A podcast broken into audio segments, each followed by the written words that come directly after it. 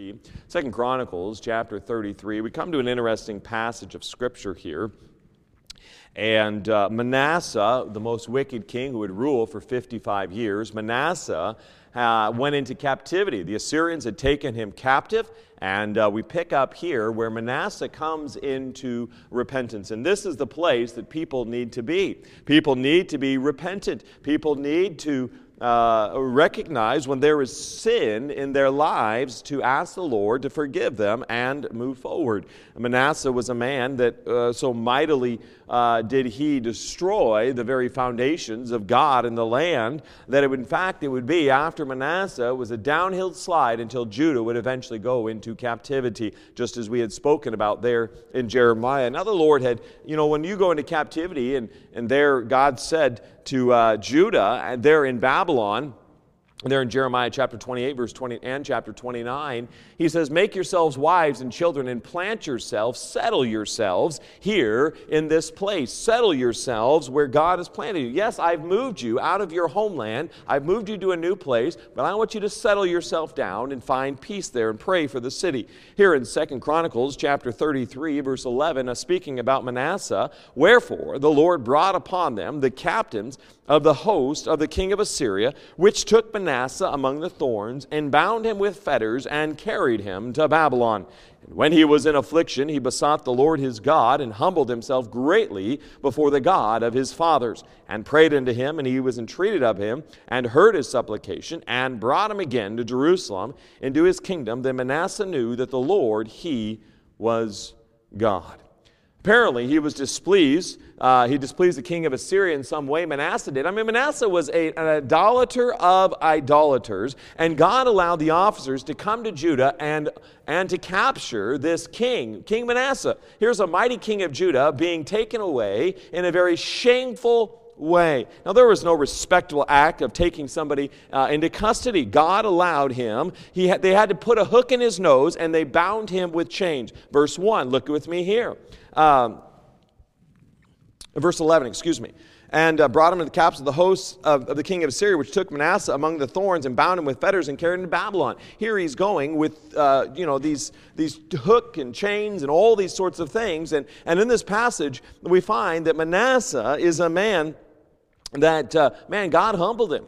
You know what oftentimes happens in our lives when great affliction comes, God humbles us. It brings us shame until we get to the place we're willing to repent. He was treated like a steer led to the slaughter, and he deserved it. The city of Babylon was a second capital of Assyria at that time, and there they imprisoned him. The very question, you know, it was a great humiliation for a wicked king. And, and uh, when there's pride in a life, God will get a hold of that person. God will bring shame. God will bring uh, affliction and torment and things to bring a person to their knees until they finally cry out, or it is their very life. And uh, even more, the Lord would move the Assyrians to set Manasseh free and allow him to return to Jerusalem to rule over his people. What a trophy of the grace of God. You think about this an individual who would literally, in the temple of God, he was doing idolatrous sacrifices. He sacrificed his own kids to these gods on the altars of fire. I mean, Manasseh was a wicked, evil, awful king. And if there's ever a king that you would say he doesn't deserve God's grace, it would be Manasseh. Now, if you're thinking from a human mindset, I say that. Now, obviously, every one of us all don't deserve God's grace, but I'm so thankful we do have God's grace. And you know what? Here is a great story that sometimes people say, I've sinned so greatly, God can never use me. That's a, a tremendous lie.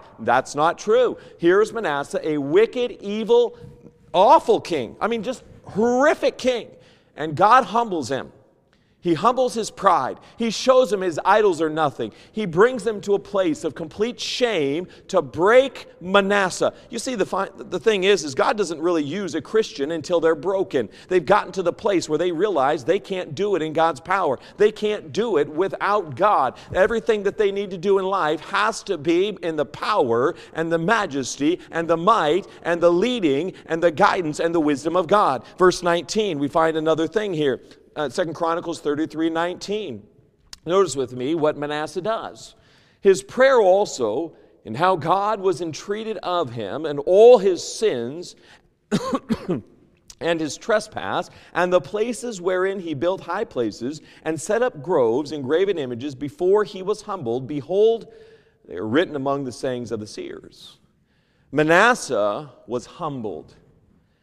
And there's a very, God does things in people's hearts and lives to break them.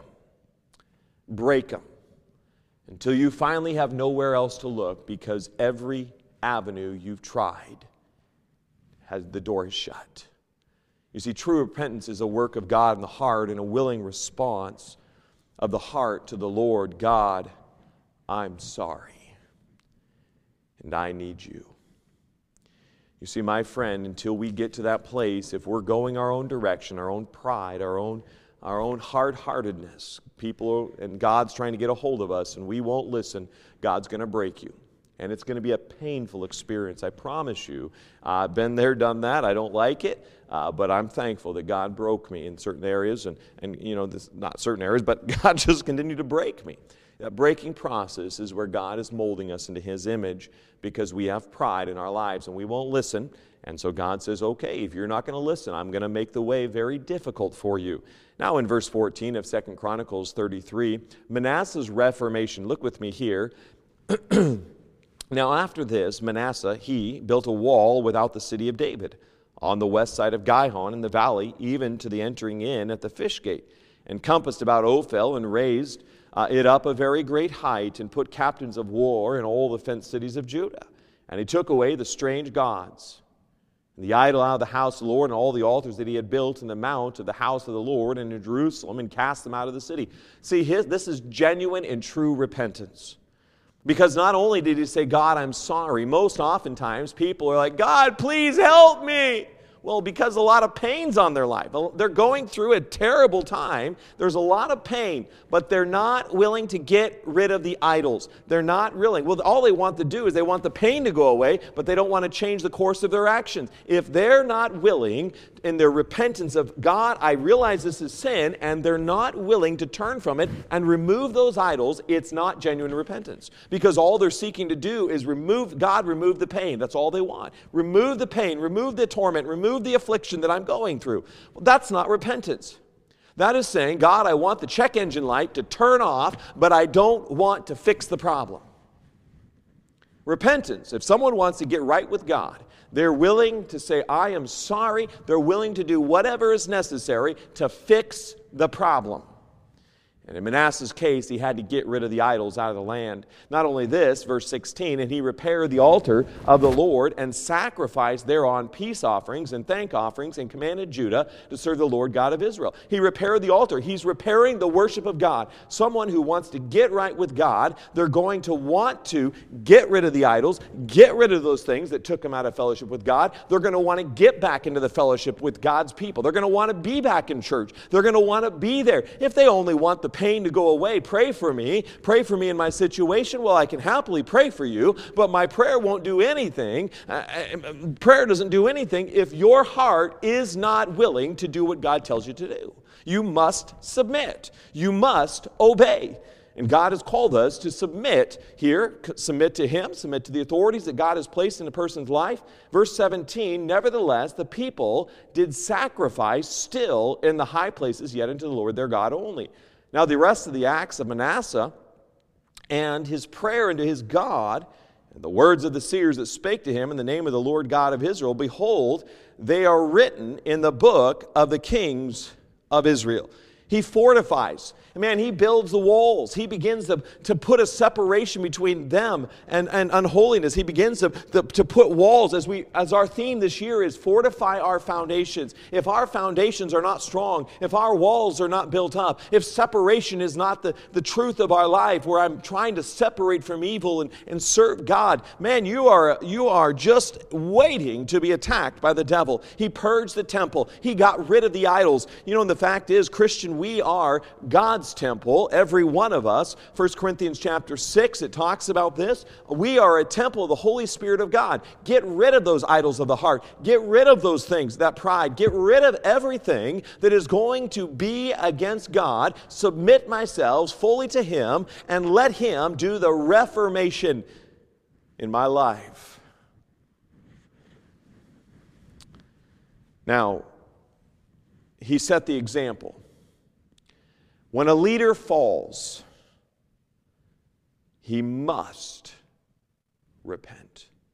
Because when a leader falls of any type, whether it's a pastor, whether it's in the politics, at home, in the government, at work, wherever it may be, if someone falls and fails in an area, they lead others down a bad path.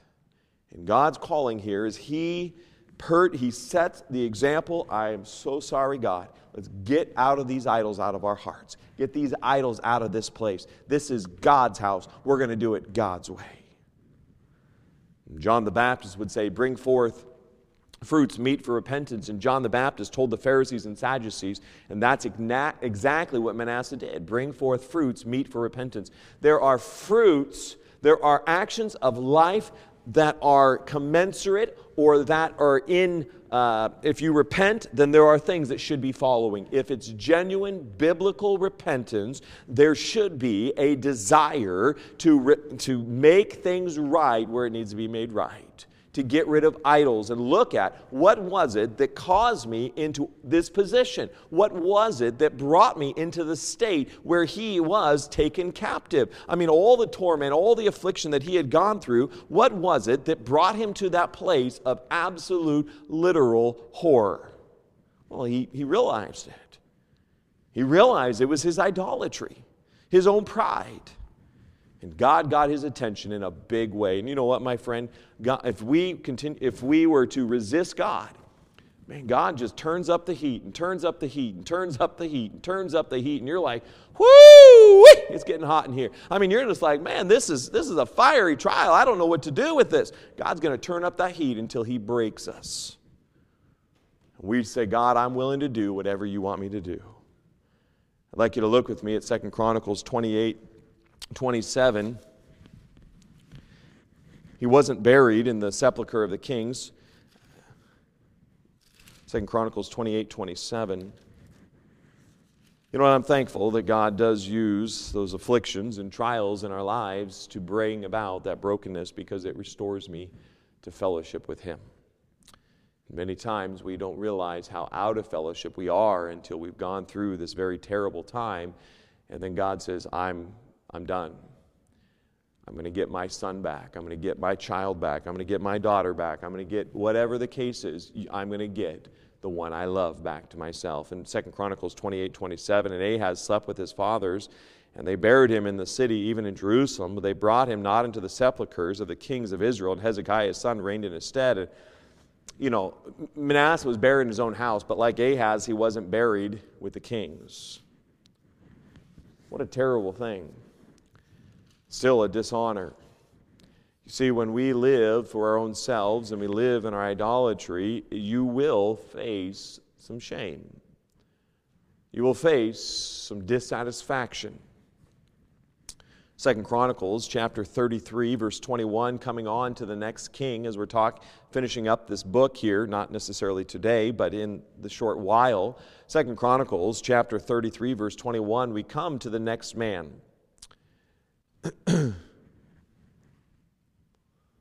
Verse 21 Amon was two and twenty years old when he began to reign, and reigned two years in Jerusalem.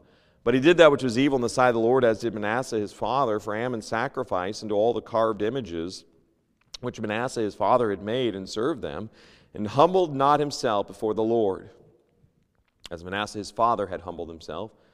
But Amon trespassed more and more, and his servants conspired against him and slew him in his own house. But the people of the land slew all them that conspired against King Amon, and the people of the land made Josiah his son king in his stead. There's something telling here. This son would not humble himself before the Lord.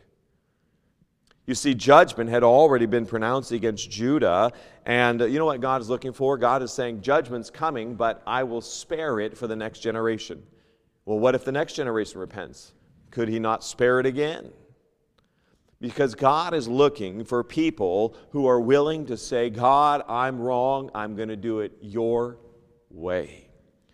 He had been so influenced, obviously, as Manasseh had ruled for 55 years. It was only at the end of Manasseh's reign did he finally come to the realization of the authority of God. He refused to do this. He sinned greater, and we understand that the wages of sin is death. Well, that's exactly what happened. His own servants assassinated him.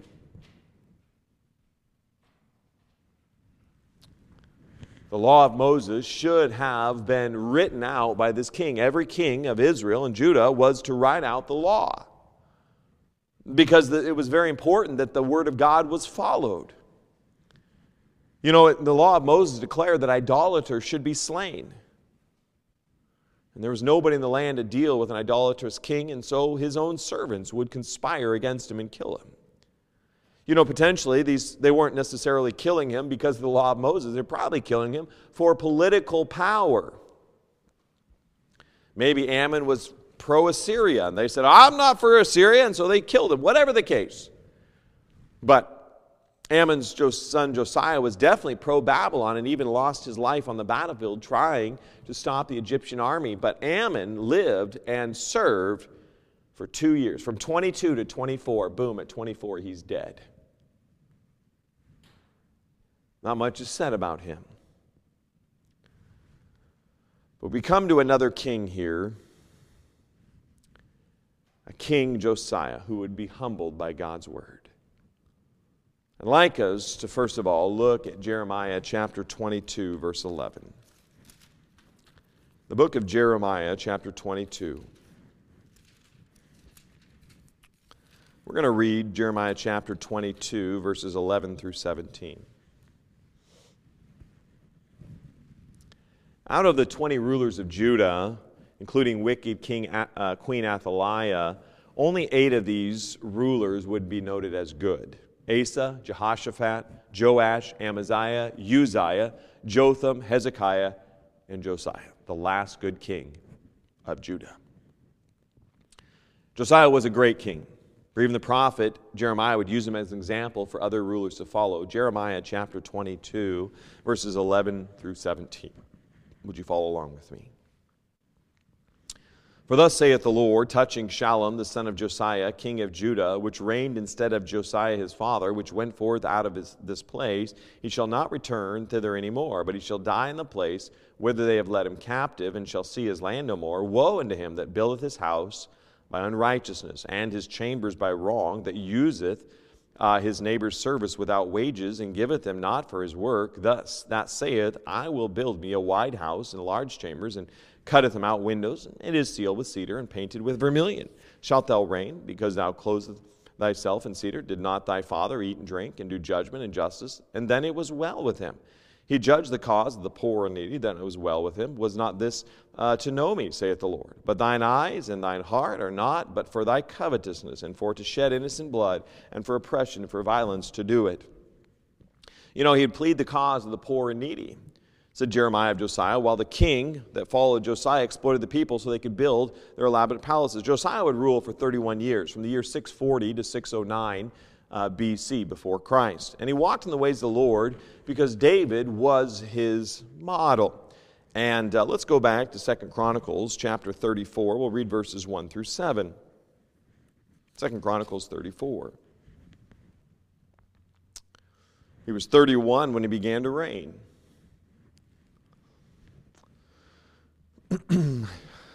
Second Chronicles 34, verse 1. Josiah was eight years old when he began to reign. And he reigned in Jerusalem one and thirty years, and he did that which was right in the sight of the Lord, and walked in the ways of David his father, and declined neither to the right hand nor to the left. For in the eighth year of his reign, while he was yet young, he began to seek after the God of David his father, and in the twelfth year he began to purge Judah and Jerusalem from the high places, and the groves, and the carved images, and the molten images, and they break down the altars of Baalim in his presence and the images that were on high above him he cut down, and the groves and the carved images and the molten images he brake in pieces, and made dust of them, and strode it upon the graves of them that had sacrificed unto them.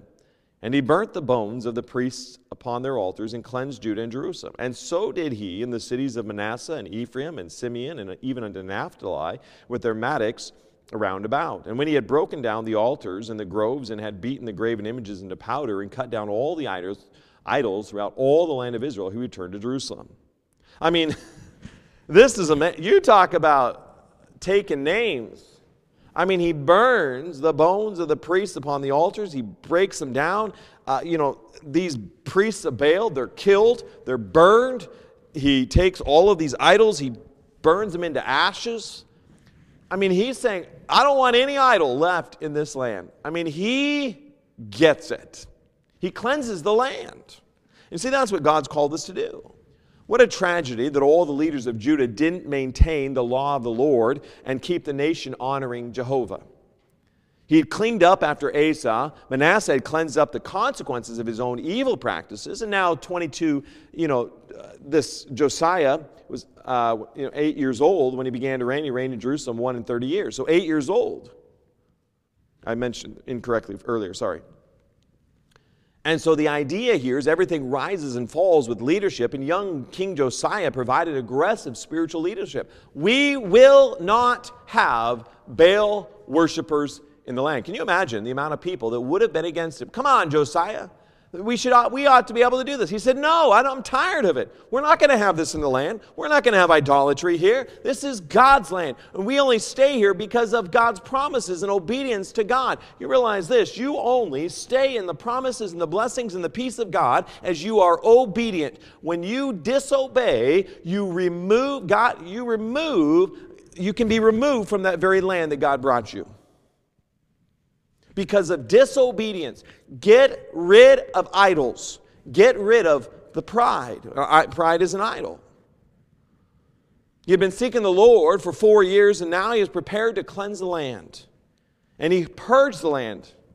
So, whoever it was at eight years of age was giving him instruction. Man, they did something amazing. They, they as an eight year old young boy, they're giving him instruction follow God's word. This eight year old young man is now king. Now, he doesn't necessarily have all the wherewithal to make such edicts to cleanse the land, but whoever is giving him instruction, they're giving him right instruction to cleanse that land. Get rid of these idols.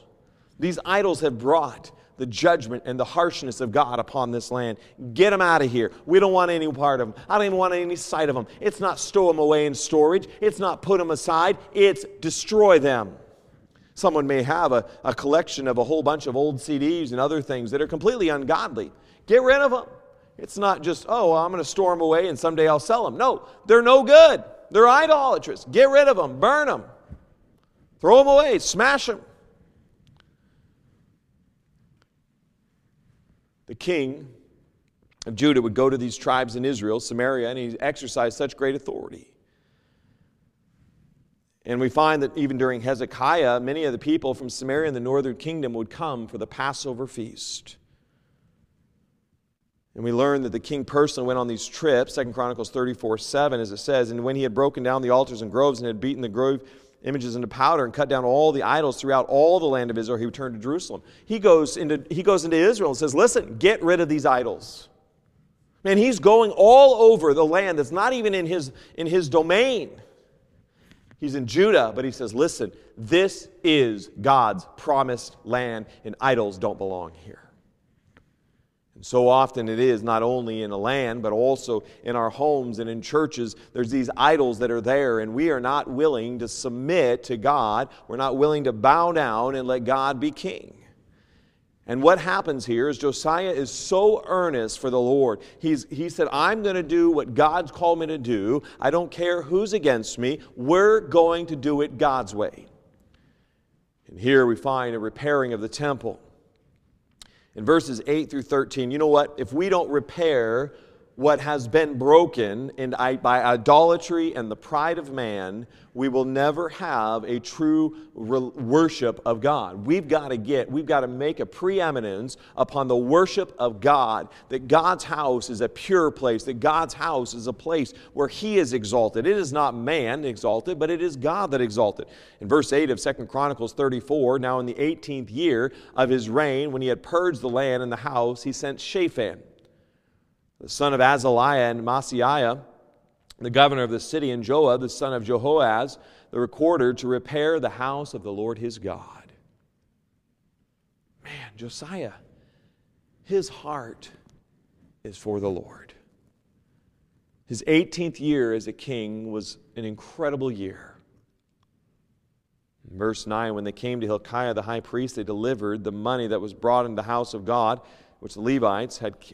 Uh, Levites that kept the doors had gathered of the hand of Manasseh and Ephraim, and of all the remnant of Israel, and of all Judah and Benjamin, and they returned to Jerusalem, and they put it in the hand of the workmen that had the oversight of the house of the Lord, and they gave it to the workmen that wrought in the house of the Lord to repair and amend the house. Even to the artificers and builders gave they it, to build, to buy hewn stone and timber for couplings, and to floor the houses which the kings of Judah had destroyed. And the men did the work. How did they do the work? Faithfully.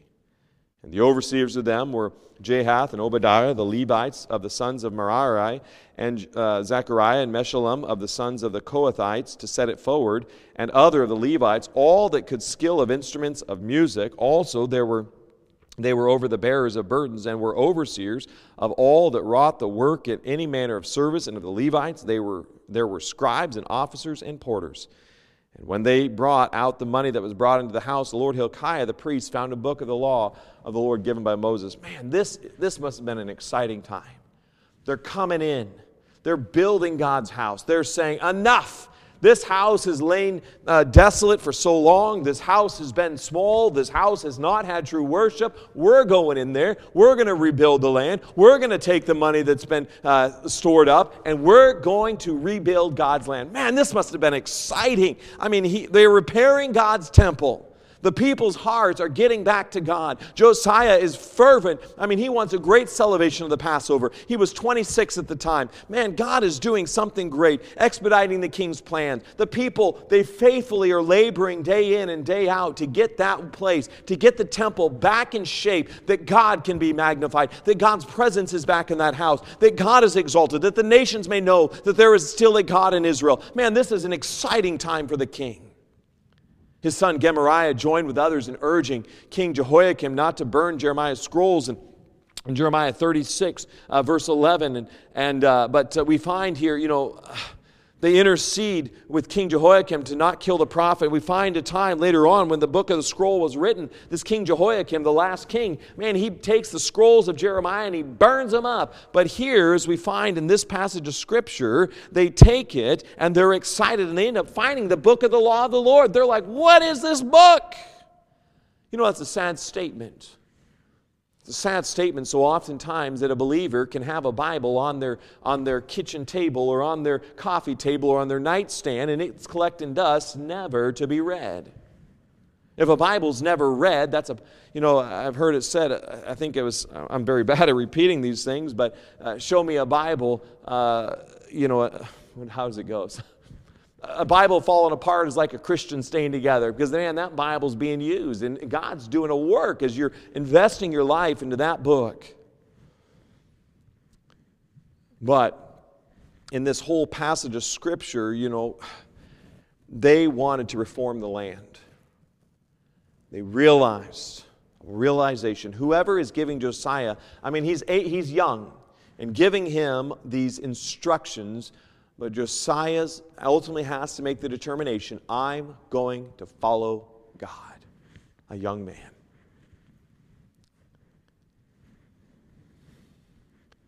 The man who expedited the king's plan, the temple, was Shaphan, the father of a remarkable family. His son, Gemariah, would join with others in urging King Jehoiakim to not burn the scrolls, Jeremiah's scrolls. His son Elasah carried Jeremiah's letter to the Jewish exiles in Babylon.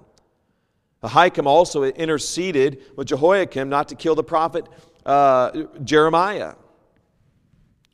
And after the fall of Judah and Jerusalem, Shaphan's grandson Gedaliah was named governor of Judah.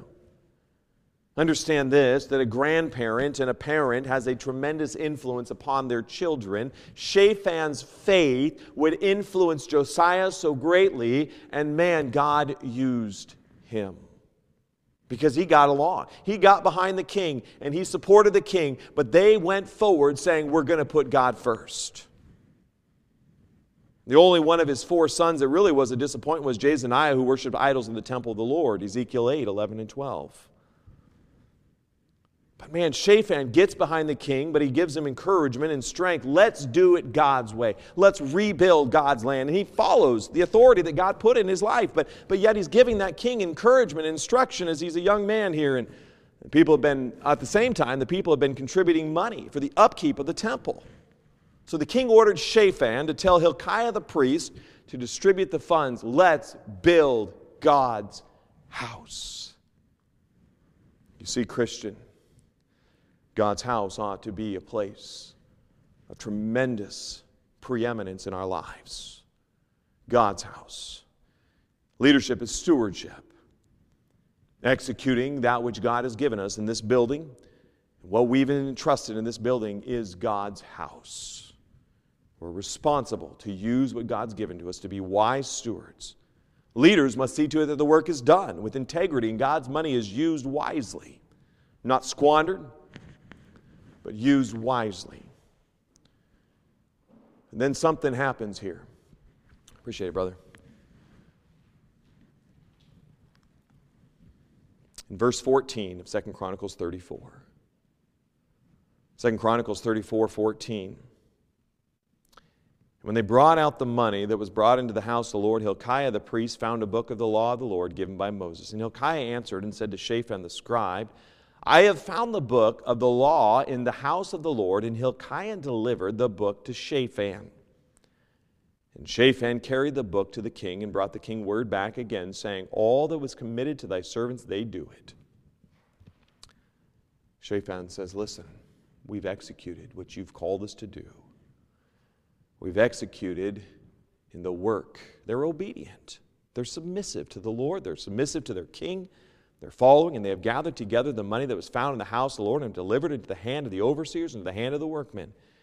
Then Shaphan the scribe told the king saying, Hilkiah the priest hath given me a book, and Shaphan read it before the king. And it came to pass, when the king had heard the words of the law, that he rent his clothes. And the king commanded Hilkiah and Ahikam, the son of Shaphan, and Abdon, the son of Micah, and Shaphan the scribe, and Asaiah, the son, the servant of the king, saying, Go inquire of the Lord for me, and for them that are left in Israel and in Judah, concerning the words of the book that is found. For great is the wrath of the Lord that is poured out upon us, because our fathers have not kept the word of the Lord to do after all that is written in this book. What an, and just think about this. They said, We've been disobedient to this book.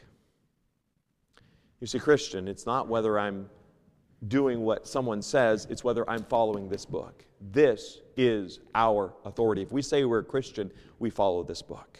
This is what we follow. This is how we conduct ourselves. This is how we conduct our lives. This is our authority. We ought to be fully submitted under the word of God. And Hilkiah and they that the king had appointed went to Huldah the prophetess, the wife of Shallum, the son of Tikvath, uh, the son of Hasrah, keeper of the wardrobe. Now she dwelt in Jerusalem in the college, and they spake to her, to her to that effect. And she answered them, Thus saith the Lord God of Israel, Tell ye the man that sent you to me, Thus saith the Lord, Behold, I will bring evil upon this place, and upon the inhabitants thereof, even all the curses that are written in the book, which they have read before the king of Judah because they have forsaken me and have burned incense unto other gods, that they might provoke me to anger with all the works of their hands.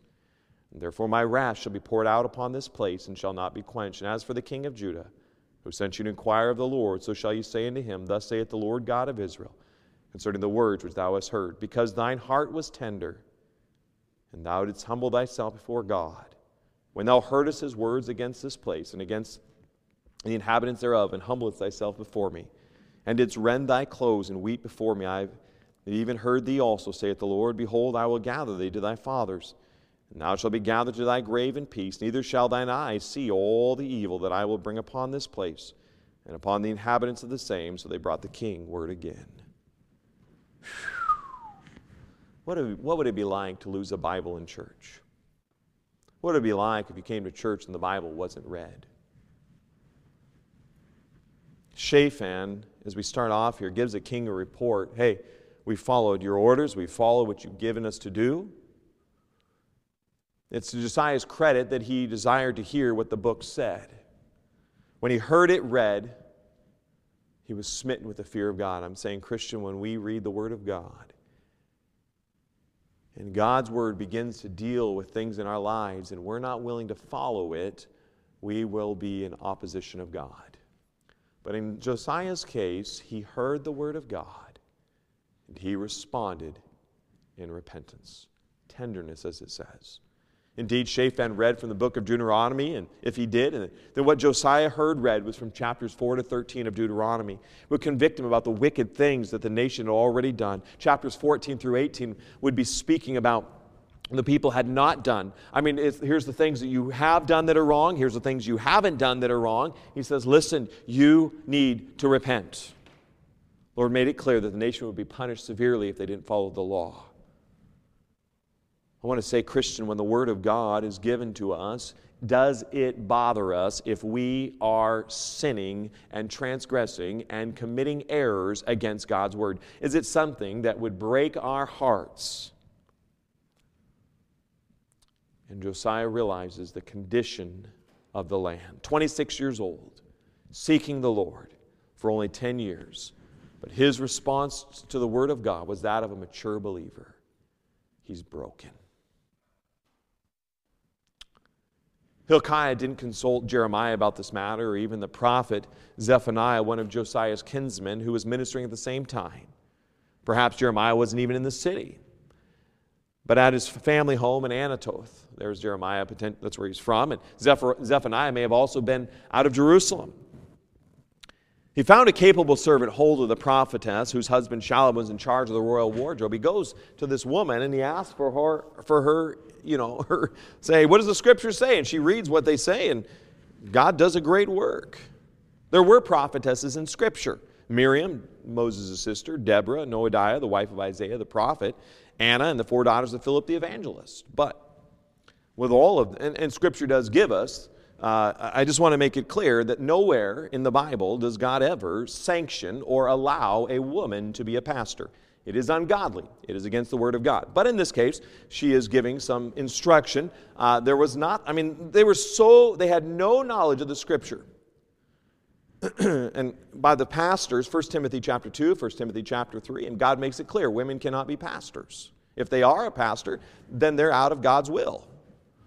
But in this case, they come to her because, I mean, listen, the Word of God has been so distant for so long. There is a woman there and her husband, and, and, uh, and they're godly people, and, and they give some instruction at this place, and God used them for that period of time. And they said, We want to know what God says. Just think about this. The Word of God has been so absent for so long that people don't even know how to react, how to live out the godly life. We'll talk about this next time. Of Huldah's message was in two parts, but uh, we're going to find her disposition as she deals with this as well. But nevertheless, they ask for help because they said, I, I want to, is this really, what we're reading, is this really what it's saying? How often have I, you know, sometimes there's an older lady, she uh, writes our family from time to time. She's in her, I believe, in her 90s, and, and, great encouragement. She said, I pray. This lady says she prays three hours a day, and, and uh, tremendous encouragement and help and a blessing. And uh, there's been others in our lives that my grandmother probably, I think, would have the greatest, have had the greatest influence on my life of anyone I know. and uh, God has given places you know, for men and women to serve, and he's given the, the bounds for it. But in this case, God uses this godly woman in a way because the land has been desolate of God's word for so long. You know, my friend, maybe that's true in lives that the word of God is desolate from your life because you're not in the word of God daily.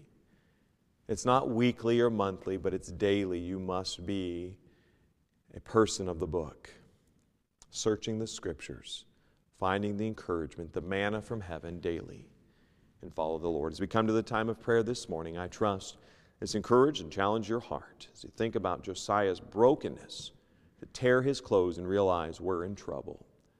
We've disobeyed the Lord, and now it's time to move forward in holiness and obedience. Let's pray. Dear Heavenly Father, Lord, I love you. Thank you for being our gracious Savior.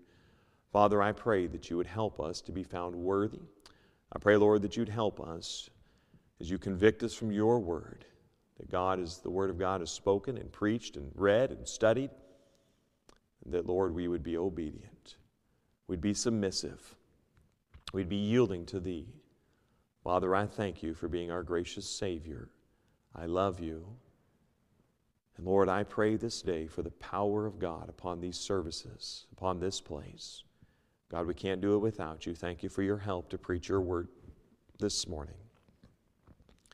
God, it's your word. I need your help. I love you. In Jesus' precious name I pray. Amen.